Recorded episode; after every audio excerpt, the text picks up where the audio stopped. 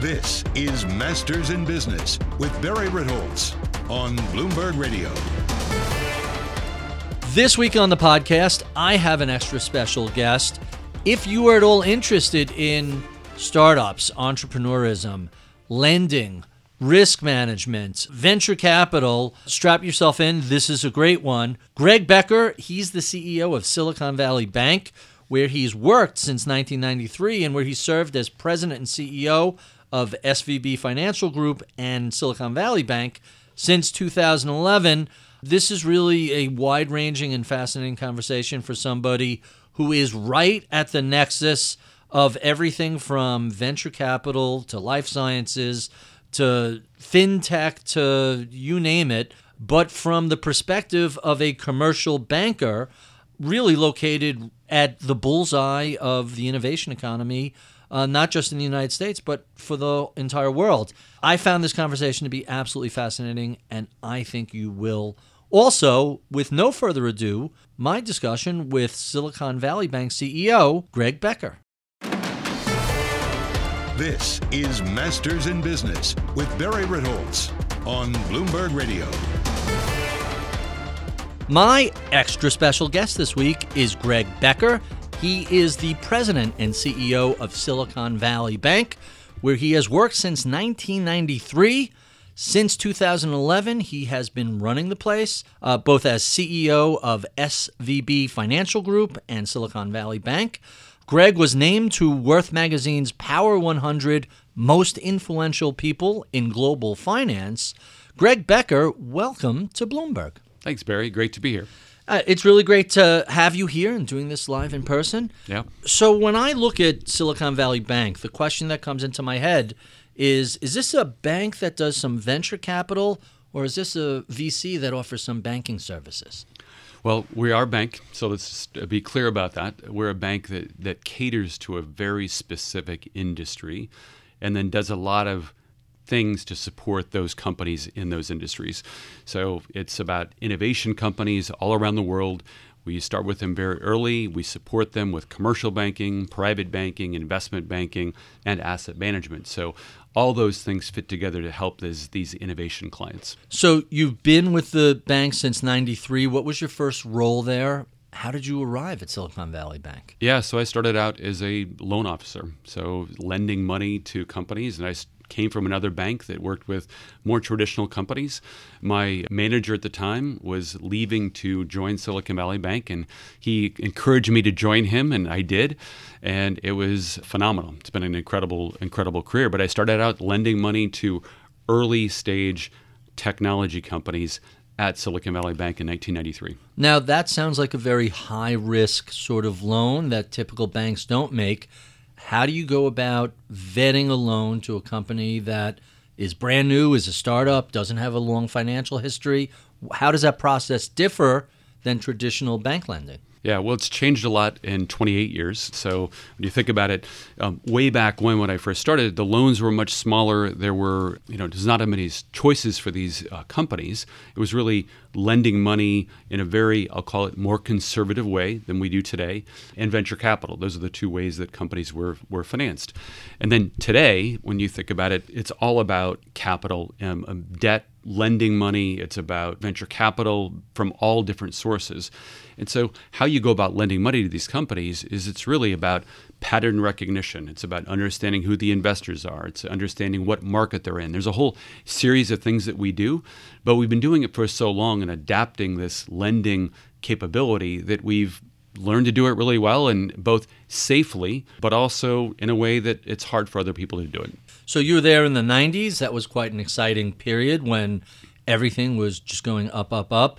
How did you handle the other side of that when, when the dot coms imploded? What was the bank doing? How bad were losses, and how did you manage them? Yeah, so when I think back at um, that 99, 2000, 2001 time period, it was such an, an interesting time. And I describe it as the highest of highs and the lowest of lows. In 99, in the beginning of 2000, everything was going well. Everything was going well with our companies. They were growing so fast. They were getting started and going public within a few years. There was just such a euphoria at that time period. And then very quickly, kind of March of that year, there was the Barron's article that came out, and all of a sudden, everything changed. And it went from everything was going well to everything was going poorly. And what was fascinating about that time, you know, it's actually my view, it's the time when you built the best relationships. Going through difficult times with venture capitalists and with companies, you found out who you were as an institution. And so, as much as I don't want to ever go back to that time period, there were a lot of good lessons learned at, that time period. But yeah, we took losses. It was challenging time for us. It took us a few years to get back into what I'll call a nice growth mode back in that kind of 2003, 2004. But I look back at it fondly. I learned I learned a lot about the institution. I learned a lot about how to lend money, and I learned learned a lot about how to build relationships at that time period. And if I remember correctly, the the Barron's article featured Howard Marks and was titled Amazon.bomb. Is that the uh, like January 2000? Yeah, I thought was, I couldn't remember what month it was. It was either I thought it was March, but well, March was when the pre-announcements began. I don't remember if it was Intel or Dell.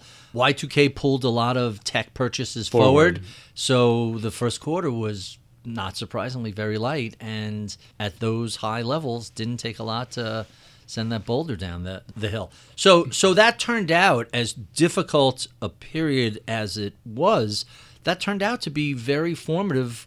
I don't know if that's the right word, but certainly valuable for the bank in its relationships with all the various players in Silicon Valley. It's the entrepreneurs, it's the VCs. Who else is in that ecology that that you had to deal with. Yeah, it's all the professional service providers in the innovation business. So it's the lawyers, it's the accountants, and it's it's really during the difficult times is when you build your reputation. And that reputation then is what's going to carry you through that next leg of growth. I don't want to go back to it. I can't say during the middle of it it was enjoyable. But again, I do look back and say we learned so much. And the relationships still to this day are still, I look back and some of my best relationships in the venture capital community were formed back in that time period, working through difficult situations because you had to. You had to work together to solve these problems. And it ended up, you know, being great for my career, ended up being great for the institution. When did you see optimism start to return to early stage investment post dot com crash? It took a while. It took a while. I would say in 2003, 2004, 2005, it was not one thing. It was really a gradual, year by year, it kind of picked up. And I, I contrast that versus the financial crisis in 08, 09. In the innovation space, there was really only a couple quarters where it, it took a pretty steep drop and then it basically rapidly increased. So 2010, 2011, it was a much more steeper acceleration right. than it was back in um, 2002 and 2003. So I didn't think people realized that if they looked back at that time period, that it was actually a better time to be investing. And so people invested more aggressively in the innovation space back in, again, 2010 and 2011. And I think that was a good lesson. So you mentioned the financial crisis of 0809. Obviously, from let's call it March 2000 to either October 02 or March 03 that was very focused on technology and telecom. The financial crisis obviously was financially focused, but everything froze. Credit markets froze, capital flows froze. How did you guys manage through that? What was the impact of the financial crisis on the environment in Silicon Valley relatively soon after the dot com crash, seven years later?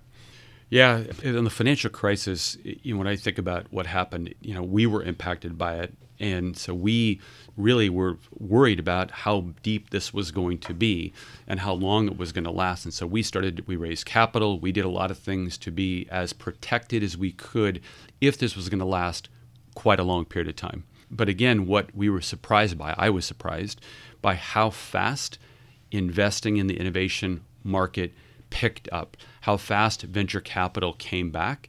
And so we were bottoming out venture capital on an annual basis was down in that kind of 20 billion, 25 billion dollars per year. It dropped pretty significantly to that level. From from what? How high was it before? Well, the, the highest amount historically up until the last couple years was 100 billion dollars invested in 2000 it dropped off dramatically and then it kind of worked its way back up and then dropped again in the financial crisis. And since the financial crisis, it's gone, you know, went from the $25 billion in the US and has been on this steady increase. And the last few years has been truly incredible in comparison.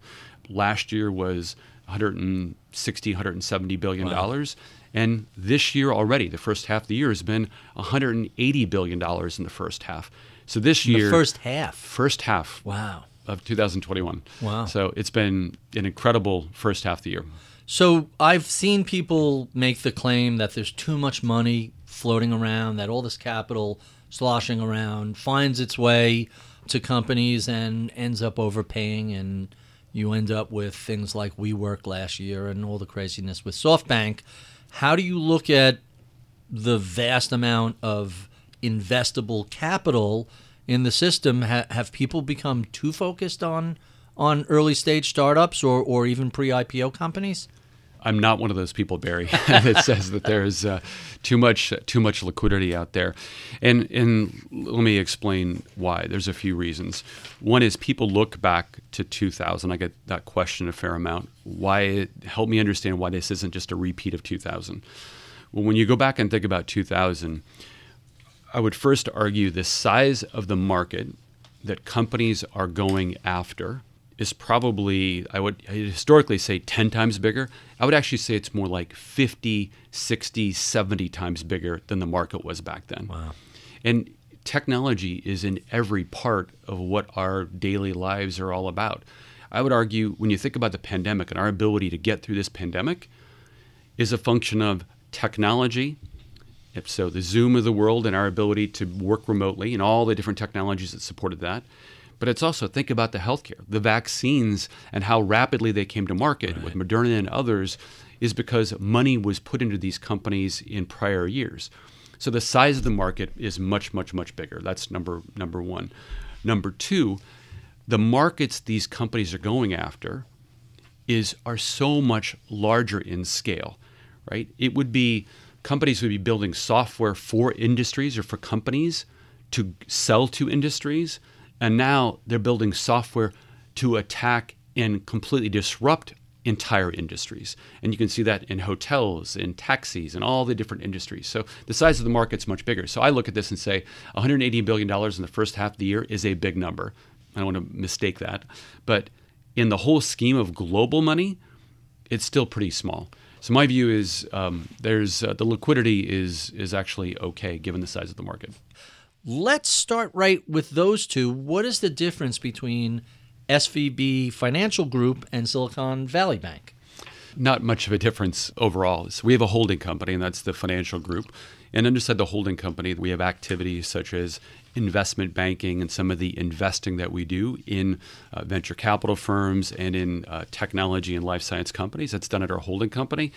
And then the bank itself, Silicon Valley Bank, is 90% of what we do as far as the publicly traded company. So they're very similar. It's just what activities fit in which business. And you say Silicon Valley Bank, but you're not like a traditional bank. We were just talking about branches and tellers and things like that. That's not the sort of storefront you operate, is it? No, we are a commercial bank predominantly, and that means that we work with companies. So companies, again, you know, it's the startups that are being funded by families and friends. You know, people have ideas and they're raising fifty thousand, a hundred thousand dollars, and they're starting a business. But they're starting a business that is in software or the internet or in e-commerce. It's in those industries that we we support, and that's the business side of it. And we grow with them as they get larger and larger, and hopefully they go public. They get larger, listed on a Nasdaq, or they get listed on the New York Stock Exchange. That's our model. So we don't have tellers, we don't have branches because so much of this can be done um, virtually. And so when again, it helps when the, you know when you have a tragedy like the pandemic occurring, you know we could still operate exactly as we had operated historically. So uh, I notice you sort of fund companies and bank with companies at different phases of their lifespan startup banking, venture funded, late stage. Let's start up with what is SVB startup banking? Yeah, so uh, I'll weave it into our strategy overall because I think it's helpful in context. Our strategy is we want to bring companies in that are just getting started. So think about it like the top of the funnel.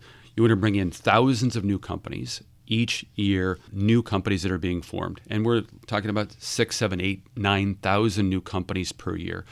We support them with banking services, getting them off the ground, giving them advice, making connections to investors, making connections to other service providers.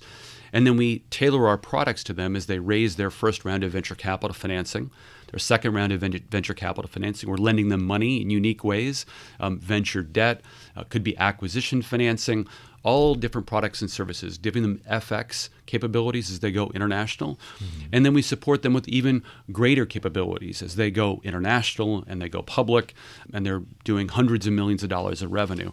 And so our, our strategy is bring them in early and support them all throughout their life cycle as they get larger and larger. That's in, in, a, in a nutshell, that's what our, our strategy is. And to do it not just in the US, but to do it globally to do it in the UK, to do it in Europe, to do it in China, to do it in Canada. And that's what we get to do work with the most innovative, the coolest companies in the entire world. So let, let's put some numbers on that. 50% of venture backed tech and life sciences company in the US bank with you. That's a tremendous number. And then if we talk about those same sort of companies that have gone IPO, 69% of them in 2019 bank with you. So, so you guys really seem to have cornered this market. Uh, what are you doing to protect that giant lead? Yeah, I, I definitely don't like the description cornered because that implies in some ways that there isn't competition and you don't have to wake up every day and kind of Andy Grove's quote, only the paranoid survive, which right. is something we certainly adhere to. You know, it starts with really being relentlessly focused on helping these companies at all stages, figuring out what are the keys to their success. What I always talk to our team about, it's that one piece of advice, it's that one connection, it's that one piece of help that can make the difference between a company being successful and not being successful. And you have to think about that every single day as you engage with and you work with our clients. And it makes sense that when you have teams of people at SVB that this is all they do, work with companies that are in the healthcare industry, biotech companies, or medical devices, or software, or cyber software, that if they do that all day long and the next cybersecurity software walks in the door, their ability to point them in the right direction, to make interactions or engagements or connections, that makes such a huge difference. And so we just have to keep thinking about that every single day. And that's, you know, differentiating. And it's also what's really a lot of fun. If you believe you have helped a company, you go home at night, you feel pretty darn good that you've made a difference in a company that's changing something significant in the world. Very impressive. Let's talk about later stage companies and, and public companies. Do you offer a similar suite of services? Is, and, and how different is that from the very early stage company? Yeah, it is. It is very different, um, but it is still again in that same commentary about helping them be successful. That's what the product set is. That's what the solutions are. That's where all the advice and connection. So we may bring um, some CFOs together or CEOs together if a company is thinking about going public. Well, let's connect them with other CEOs who have gone through that process so they can get the advice about how to do that. Do you raise money before you go public, or do you raise kind of all the money you need when you go public or after you go public? Giving that feedback and that experience to other people going through that same thing, those connections are really, really, really valuable. But other things that are different how much money you lend to them, the type of money, it's acquisition financing. It could be large acquisition financing. It could be making introductions to PE firms who may want to take them private if they're public already. So it's a whole suite of solutions that we give to these companies. And again, I'll go back to what I said. That's the most important, that's the most fun part when you really do believe that you've made a difference in that company. Very interesting. Tell us a little bit about Opendoor. I, I love the story that everybody passed on them. What did you guys see in them that was so unique? Part of companies like an Opendoor, and, and there's such a long list of companies that you put it, you know, put in that list that I think the biggest challenge for individuals to look at these companies and to really believe in them is to understand what they're going after. And it's very easy to say no. It's very easy to list all the challenges and the reasons that something may not work. it is much more difficult to be that optimistic point of view and to say, what if? What if they're successful? What if they're right? What if they actually go after this market? How big could this be?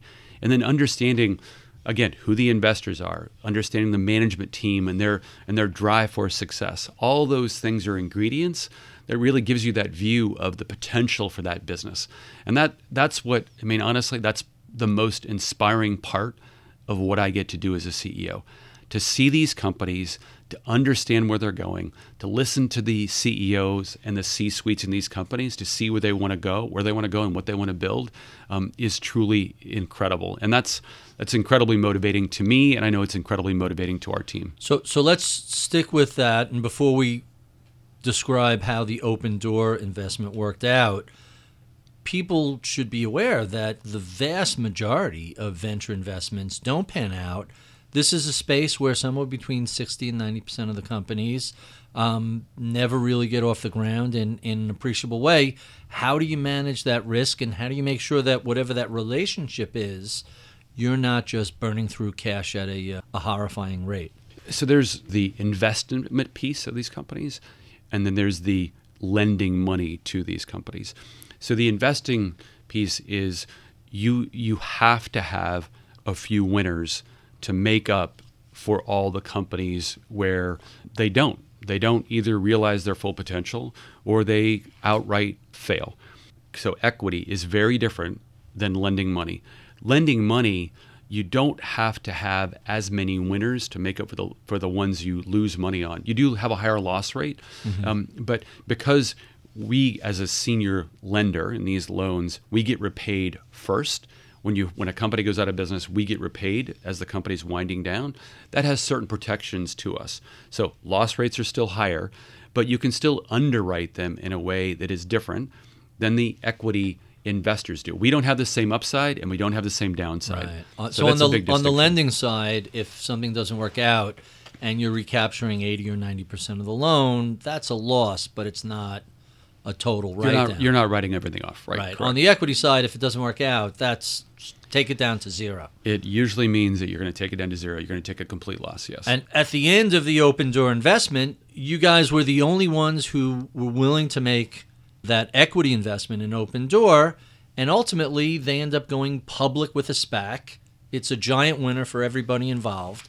That has to give you a lot of confidence that hey, our due diligence process and our ability to both lend and make equity investments seems to be finding the right companies. So the equity investors in that deal, we weren't the only equity, sure. we weren't the only investor. In fact, we were lending money to them. But the equity investors did very well. Don't that. you get warrants on a lot of these small companies when you're one of the early investors as well? Yeah, but it's a, Barry, it's a really interesting distinction between equity investing, where you get um, you're putting in tens of millions of dollars right. and you're getting 20 30% 20 30% right? right when you're lending money think about it almost like getting a few stock options. Right. So for the upside, it offsets some of the losses that you will take over time in the portfolio, but it's it's mainly it's a small amount of, of stock. When a company is really successful though, it can still add up to a lot of a lot of money. And so we've seen that especially last year and this year the warrant gains that we've had have been substantial. But the reason it's more challenging is that when things are going really well, you have really low credit losses right. and your warrant gains are also doing really well. It right. looks really easy. When the market's more challenging, your warrant gains are non-existent. You could be even losing money on your warrants, right? And you could be having a higher write-off rate. So it, it is it is more cyclical up and down than people would believe. So you, you really have to think about this under a long-term strategy. Companies these days are staying private for much longer. Tell us a little bit about your partnership with NASDAQ to help bring some liquidity to pre IPO startups. Let me give you a little more context to be able to answer the question better. Um, so, the big difference between private companies and public companies is access to information. They are they are very very very very different as far as what is known about a private company and what's known about a public company. Public companies, you know all the information. It's all you know. We all have access to the same information and knowledge. Um, it's you know very s- small margins on trading and all those things. Private companies, by definition, it's more opaque, it's more um, unknown about their financials and what's going on. So buying and selling um, private stock, if you could even find some, has been a historical challenge. What happens is as companies stay private longer, right? The issue for investors, the issues for the employees that are part of that company, you may have made on paper a lot of money, but you may not be able to get any liquidity. And so you have to figure out a way how can you keep these companies private longer to build additional wealth and still provide liquidity to the investors and still provide liquidity to the employees. One way to do it is to create an exchange, an exchange for private company shares. And that's what NASDAQ private market has been doing historically. They've done more than $30 billion of trading in private shares. And what we wanted to do, pulling together this group, so it's NASDAQ, it's ourselves, it's Goldman, Morgan Stanley, and Citi, is basically a consortium that comes together that all brings something valuable to create a private exchange that is bigger, bolder, is more accessible to investors on the issuer side and on the investor side. And that's really what this is about. And that's why we're excited to be working together. So obviously, it's a private exchange, it's not open to the public. How big of a market is this? How big can it get? And who are the buyers and sellers in this private market?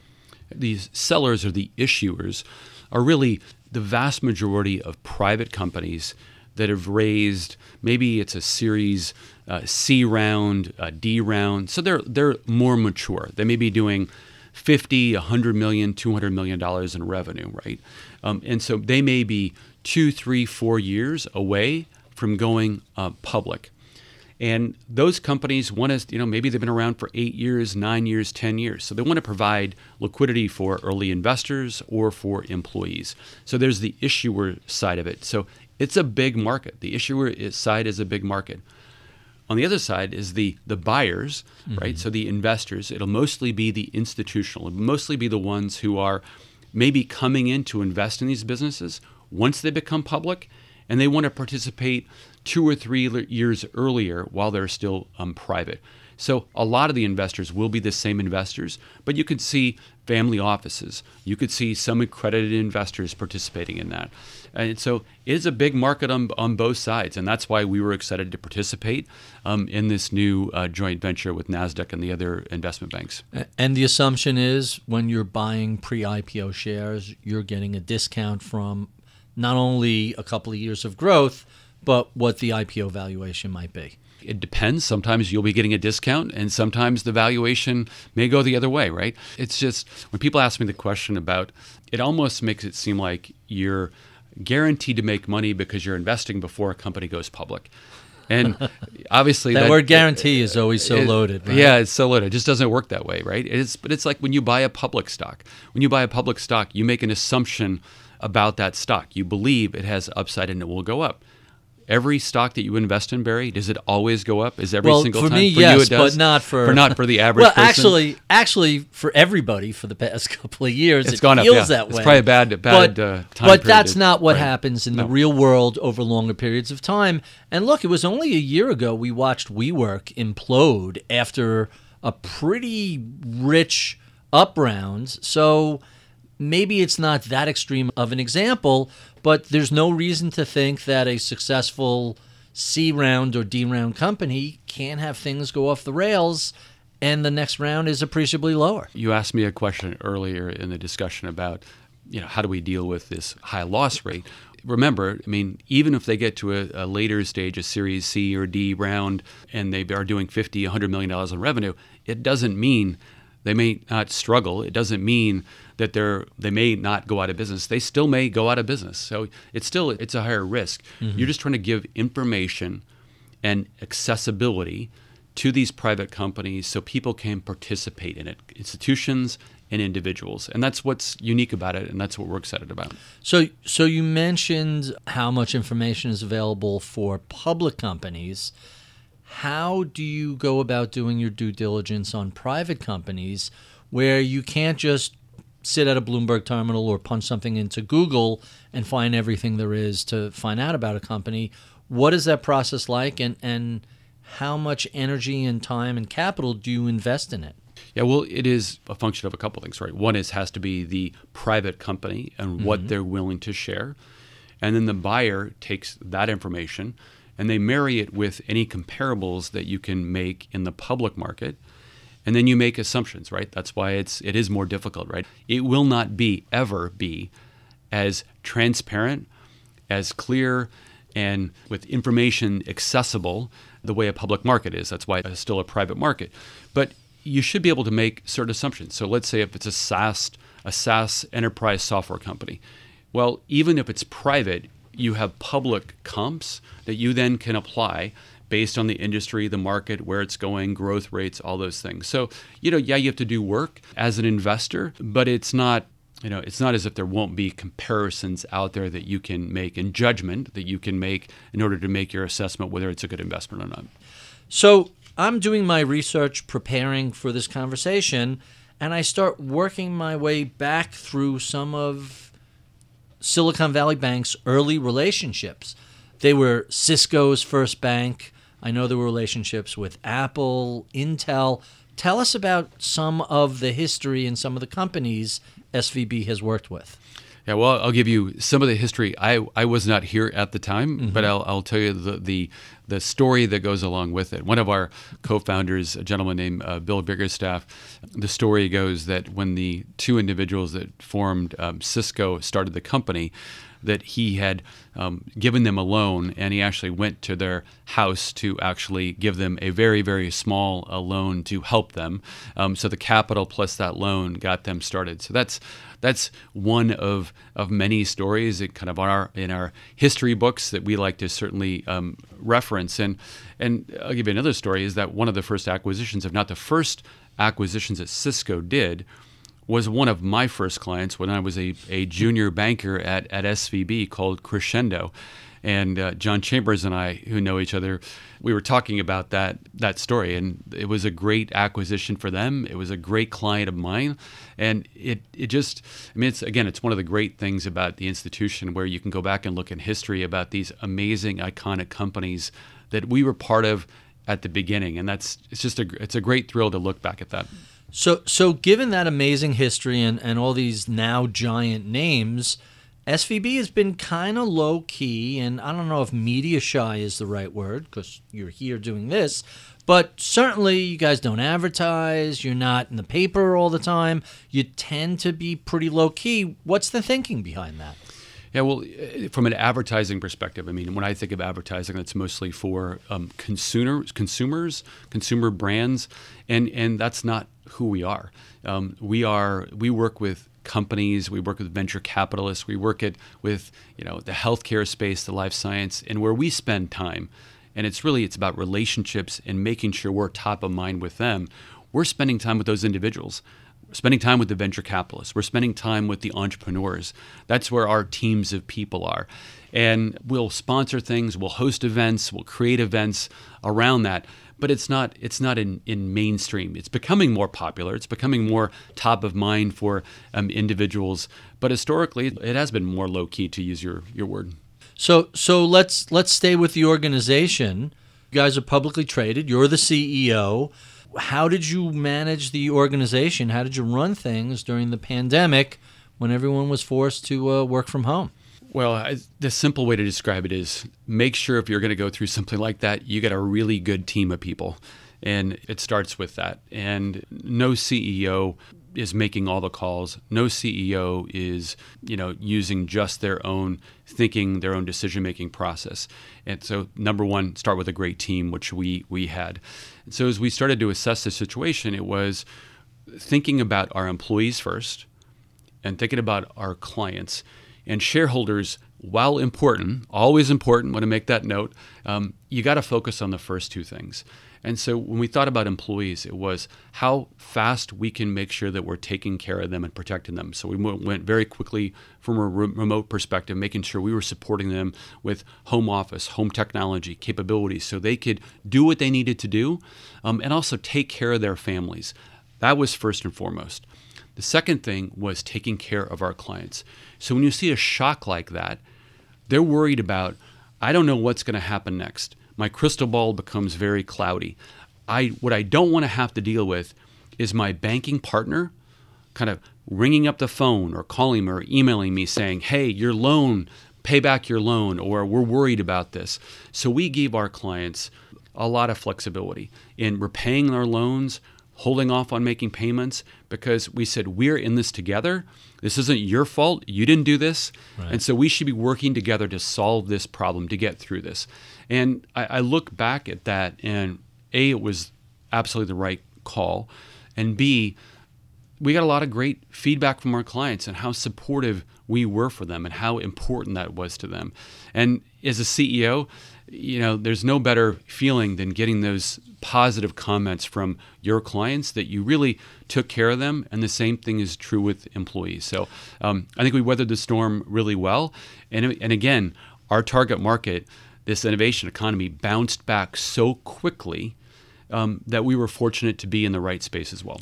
So here in New York, there's drumbeat from a lot of big companies. Want to see their staffers back in the office, but there's a little resistance. Some of it is by sector, some of it is generational. What are your plans for let's talk in the fall? Does everybody come back to the office? Is it a little more of a hybrid situation? What what is the plans for Silicon Valley Bank post pandemic if I can dare use that phrase? Yeah, I think first it goes back to what I just said, which is you got to take care of your employees first, right? Safety is the most important thing. And as much as we want to get back together, we want to socialize, we want to connect, um, we want to make sure that people are safe and there isn't you know, an impact on their on their families as well. And so we, we need to be first sensitive to that. So what we're doing right now is we're doing some trials, um, testing things out, bringing some people back, seeing how it operates, seeing what technology we need to adapt to in this new flexible environment, which we're going to. So we want to make sure that first and foremost our employees are safe. Second part is that they're taking care of our clients, and they've done a great job during the pandemic. No reason to think that it's going to slow down or they won't continue to do a great job for our clients. But it's really the combination of those two things. And so we're doing a lot of surveys, listening to our employees. And what our employees want is they want flexibility. And so the future of work at SVB will be to provide a more flexible work environment. We're redoing a lot of our offices to create more flexibility. We're allowing uh, more um, support to have them build their home offices so they can work from home. So I think we're going to have a lot of people that are going to be um, coming in a few days a week, but the vast majority will not be coming in um, five days a week. We think it's better for our employees, and we think it's better for our clients. Hmm. That's interesting. Uh, I'm I'm kind of fascinated by let's talk sector by sector. A lot of finance was able to work remotely, a lot of technology was able to work remotely. There are certain businesses, travel, entertainment, hospitality that you physically have to be be there. You're doing a little bit of business travel. You're here in New York from mm-hmm. California. Yep. What do you see as you travel around the country? Is California because of the tech heaviness more open to a hybrid model? What what are you seeing uh, from your perspective? Yeah, I think technology companies are definitely more open to hybrid. They're much more open to uh, working remotely. They're more open to being flexible. Part of it is is that you know you have a skill contribution that can be made, and if it's computer programmers or um, sales support or whatever you want to call it, you can be more more remote the more a business or industry has an apprentice model, the more being in person, like that's going to be even more important. So it, it, it, depends upon what the needs are of the of the business. So technology companies, by definition, are going to be more more flexible. We're we're somewhere in, be, in between. We're not we're somewhat of an apprentice model. We're not a full apprentice model. So we can be in that middle ground of not requiring everyone to be back, but also not having everybody be flexible wherever they want to work. And I think that's going to be the right balance. So I think of Silicon Valley as a place, but if you have a lot of people working remote, well, there's really no latency difference between Colorado and uh, Palo Alto. Do you run the risk of losing that nexus of intellectual capital all in, in one place if people are scattered to, to the four winds and don't have to be in on a regular basis? So I'll, I'll break that apart to two answers. One is the technology and, and life science industry, and then I'll just speak for, for our business on the tech and life science area, Silicon Valley has been for years. People have said, "Oh, is Silicon Valley going to fall apart? It's expensive. It's all these things are going to be more of a challenge, and other markets are going to pick up the pace and be more competitive." And in my view, is while other markets are going to do better than they have historically, right? New York and Atlanta and Chicago and Denver and, and Austin and Seattle are going to continue to do better. It's not going to be at the expense of Silicon Valley. Silicon Valley, from my standpoint, will continue to thrive. It will still be, at least for my lifetime, I believe, the innovation capital of the world. But innovation is everywhere. And so it makes sense that these other markets are going to still do really well. They're still going to get more innovation jobs, innovation companies in those markets. And so I believe kind of all boats will rise. Not it's not going to be a zero sum game the way I think too many people think about. For our business, we do have a lot of interaction. We do have offices all over the country. And so we want to make sure our people are close to those hubs so when they do come in that they have access to engaging with our other teammates that allow them to learn and develop and build relationships and all those things. So that's one thing. The second thing is if you're a client facing individual, you obviously have to be in the market where your clients are. And so that, that isn't going to change. If you if your clients are in Northern California, you can't live in Nashville. You can't live in, you know, Austin, Texas if your clients are in the Bay Area. So that obviously is one important important function. But we believe it's a it's a balance of apprenticeship as well as um, you can do things remote as well. Let's talk a little bit about fintech, since that covers a little bit of both the areas that you guys play in. It, it's obviously been a huge area of growth over the past decade. What are you doing to stay ahead of the curve? How do you make sure, after helping all these disruptive companies, that you yourself don't get disrupted? Yeah. I'd say it's it's both a, a blessing and I wouldn't call it a curse, but I would say a blessing and a challenge to be so close to the innovation uh, market and these fintech companies because you see how fast they grow, you see how fast they adapt, and so there's a there's a paranoid part about that, but I think that helps us as an institution realize that we have to keep pressing ahead, that we have to be bold, that we can't wait for things to happen, that we need to try new things. We have an innovation team. We're investing in new businesses. Maybe it can't be part of our core competency inside SVB, but we can invest in those businesses and provide those solutions to our clients. So I, I, believe it's actually we can benefit from it and we can benefit from it in a business, but we can also benefit it in supporting our clients because we know we have to innovate so yeah, we spend a lot of time. We have a national fintech practice, and so we work with many, many, many fintech companies and support them in payments. We support them in warehouse lending when they're trying to do loans themselves to consumers or loans to small business. Um, so we support them in a variety of different ways. And kind of every day that goes by, we're figuring about what's the next thing we can do to support them. Let me throw a curveball at you a little bit. Wine, premium wine business. Why is Silicon Valley Bank? I know you work with life science and clean tech and venture capital.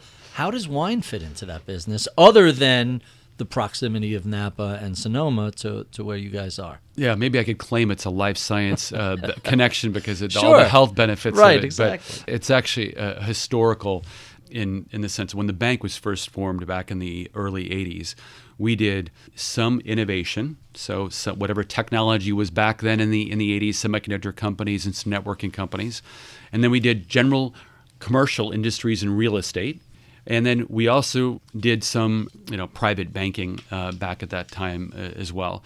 And so over time, when we were doing commercial industries, we're doing commercial real estate. What we realized is that maybe we weren't as good as we thought we were at it. And so the real estate crisis in the late 80s and the early 90s, sure. we said maybe that's not something we should be doing, but we're pretty good at this technology stuff.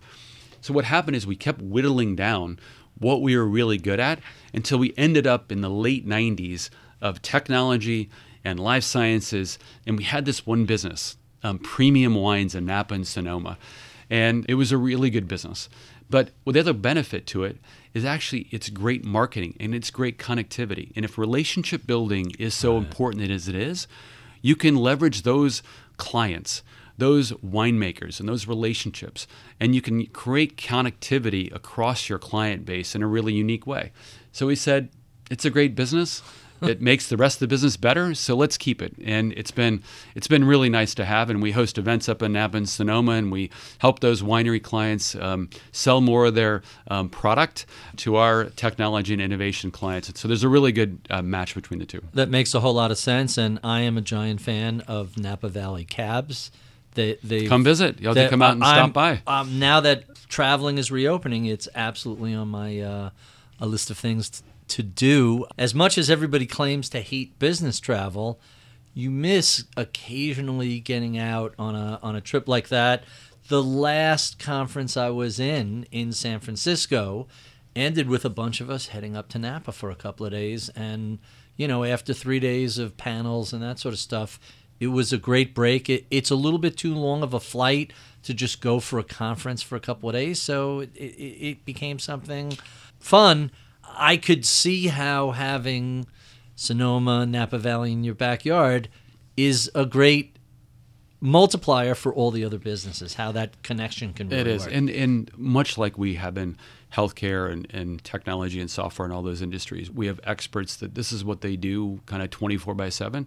Our wine group, they're experts in this industry. They really are are viewed as being the smartest people in understanding these industries, and and that's the way our, we approach investment banking. That's where we approach private banking. We want to be the best the best people, the most knowledgeable people in giving advice in the industries that we serve. And I think the wine group is just another example of that. SVB's reputation is that it understands startups like very few banking institutions. Those relationships are a giant advantage that, that you've had for a while. How long can you maintain this lead? Is this something that's specific to you? What are you doing to stay competitive as more and more financial institutions look at Silicon Valley and say, we want to muscle our ways into that space? I look at it this way, Barry. You can take a defensive posture, or you can take an offensive posture.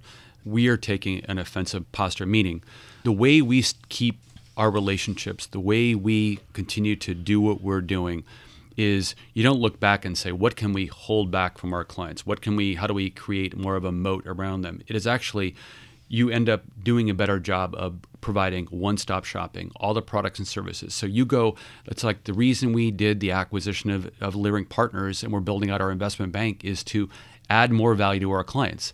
The reason we acquired Boston Private was to add more private banking and wealth management capabilities. The reason we acquired West River Group is to make sure we can lend even greater sums of money and higher risk type of lending uh, to them.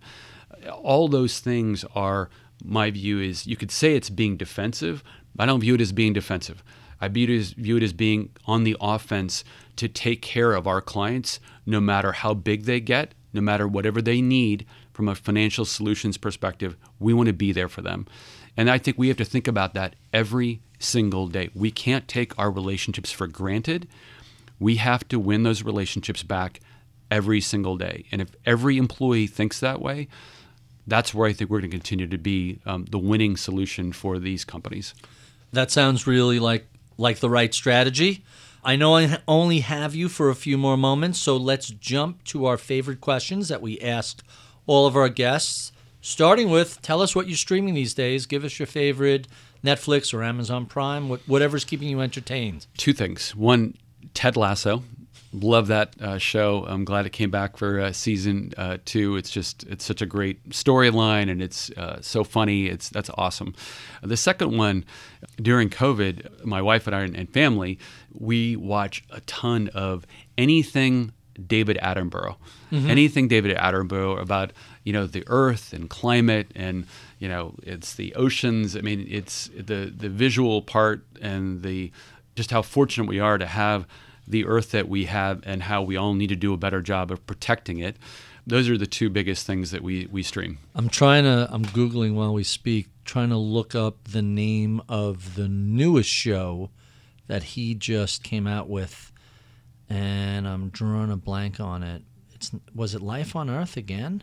Life on Our Planet. Phenomenal. Uh, he he has like the perfect voice for narrating that sort of stuff. I'm I'm a big fan uh, as well. So tell us about your early mentors who helped to shape your career. Yeah, it's you know being in in financial services as long as I have been, um, and being at SVB for 28 years, a lot of my mentors have been here at, at SVB, and actually one that was even before that. So Mark Verissimo was an individual that I managed, I worked with um, at another bank before I joined Silicon Valley Bank, and he's the individual that brought me over. You know, Mark was great about, you know, basically inspiring you to think differently, inspiring you to to just kind of try new things, and giving you the autonomy, giving you the responsibility to fail it's okay if you fail. What did you learn from your failure? And so Mark was one.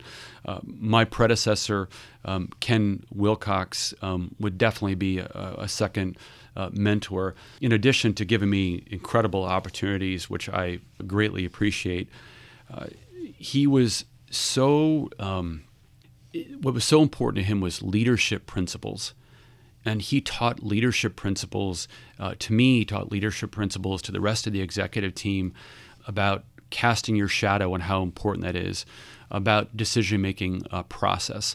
All these things that even to this day um, I think about, um, maybe not on a daily basis, but I think about on a regular basis. And so um, clearly he was inspirational. And the last person um, was a gentleman named uh, Bob Samuels, who was an executive coach of mine for a number of years. I learned a lot from Bob, but the one thing in particular was how important empathy is. How important empathy is to understand clients, how important empathy is to understand the people you work with, understand kind of everyone else, and you know, not faulting people when they have when they have a certain point of view because that's how they feel, and you can't take away how people feel about something. That's what they own, and understanding that and being empathetic to that really allows you to connect with people in my view, is in a very different way. So those are a few of the many mentors that I, I have had over the years that have really helped shape my career. Let's talk about everybody's favorite question books. Tell us some of your favorites and what are you reading right now? Yeah, the the one I described to our uh, team at the bank uh, for many many years is this book called The Boys in the Boat, and it's actually timely because of the Olympics being around, and it's set back in the I want to say the 30s and the 40s, and it was a team up in Seattle. And it was this individual who came from nowhere and working together as a team in the eight-person scull uh, to win in the Olympics in in Germany, and it's about teamwork it is about um, the feeling when you're part of a great team, how important that is and how impactful it can be. So that that's a great that's a great book. Other books that I've I've read recently, The Pacific War, 1941 to 1945, and the most recent one, which kind of fits into that same genre, is a book called 2034, and it's about a future war between the U.S. and China, and how bad decisions, small bad decisions can create something very significant. You know, to me, the, the war books are about um, strategy, it's about tactics, it's about human nature, um, and, and, lessons that we can all learn from them. So those are a few of the things that I've been I have read um, that I like, and I've been read re- read recently. Quite interesting. What sort of advice would you give to a recent college grad who was interested in a career in either banking or lending or venture investing? Yeah, uh, I would just say advice in general, and I'll just I'll talk about advice in uh, banking and finance. And first of all, I think it's an incredible career. I think anytime you can really understand how businesses operate and get exposed to a variety of different businesses, the way um, you know commercial bankers do, the way investment bankers do. I think that's an incredible um, skill. It's incredible knowledge to be gained, and it will allow you to be successful, in my view, no matter what you're doing. If you want to stay as that as a career, or if you want to leave that as a career and then go into a business where maybe you're a CFO or you're a finance person, I think all those things are are great to learn. So I would I wouldn't say less about lessons on that part. I would say it is a great career. So if you get a chance, you know, go for it, do it. I don't think you'll be disappointed. Advice in general that I give to college grads, and I've got I've got two kids that have just graduated from college over the last couple years, and I have three kids in college, and so um, I do spend a lot of time thinking about about this and, and and talking about it. Whether they take my advice or not, I don't know, but I certainly am happy to share it. So one is, I think too many college kids when they graduate think that they're going from this place of happiness and joy in college to I'm going to work for the rest of my life and it's going to be miserable. and my biggest piece of advice is if you don't find joy in what you do in your career, right, you got to change your mind around. There, I, I know when I first got out, I loved doing what I did because the people I got to meet and the lessons that I learned and understanding how different businesses worked. And to me, that was incredibly exciting and stimulating. So the first thing is find joy in what you do. You may do it for a long period of time, but it's not forever, and you're going to learn things that are going to be great, stimulating, motivating, um, and so that's number that's number one. The second thing is to um, realize that it's not supposed to be easy. If you got took a job and it's easy, you're probably a not working hard enough, or b well that's probably the, the main the main the main thing, or you're setting your bar too low right? You should be thinking about something that's going to stimulate you and challenge challenge you uh, more. So it's not supposed to be easy. So get over it and go back to point number one. Still find joy in what you do. The third one fits into that same vein as well, which is be curious. Um, again, the most frustrating thing that I see with with uh, with people when they don't want to understand, when they don't want to ask questions, but they don't want to find out kind of things about how things operate and how things work. And the last part I would say is advice I would give is be part of a great team. I know when I look back in the best parts of my career, it has always been being part of a team of people that are not competing with each other, but that are working together to compete externally to drive a business forward. That has always been incredibly motivating, stimulating, and inspiring to me. And so I encourage uh, college grads to find that team where they're going to be inspired. Hmm. Quite quite interesting. And our final question, what do you know about the world of banking and startups and investing today that you wish you knew back in 93 when you first joined Silicon Valley Bank? Yeah, prob- probably the biggest thing, and I think it's hard until you've gone through cycles, is to realize that um, the challenges they will come up. You'll learn from those challenges, but they're going to be over a lot faster than you think you get so caught up in how challenging or how big of an issue it is, you'll get past it. So don't stress out as much as you do when those challenges uh, occur. You will get you will get through it. You'll be better off, and uh, things will be okay. That's terrific stuff. Thank you, Greg, for being so generous with your time. We have been speaking with Greg Becker. He is the CEO of Silicon Valley Bank. If you enjoy this conversation, well, be sure and check out our podcast extras where we keep the tape rolling and continue discussing all things venture and banking related. Uh, you can find those at iTunes, Spotify, wherever you find your favorite podcasts. We love your comments, feedback, and suggestions. Write to us at mibpodcast at bloomberg.net. Sign up for my daily reads at ritholtz.com. Check out my weekly column on Bloomberg at bloomberg.com slash opinion. Follow me on Twitter at Ritholtz. I would be remiss if I did not thank the crack team that helps put these conversations together each week. My audio engineer is Marufal. Paris Wald is my producer. Michael Batnick is my researcher. I'm Barry Ritholtz. You've been listening to Masters in Business on Bloomberg Radio.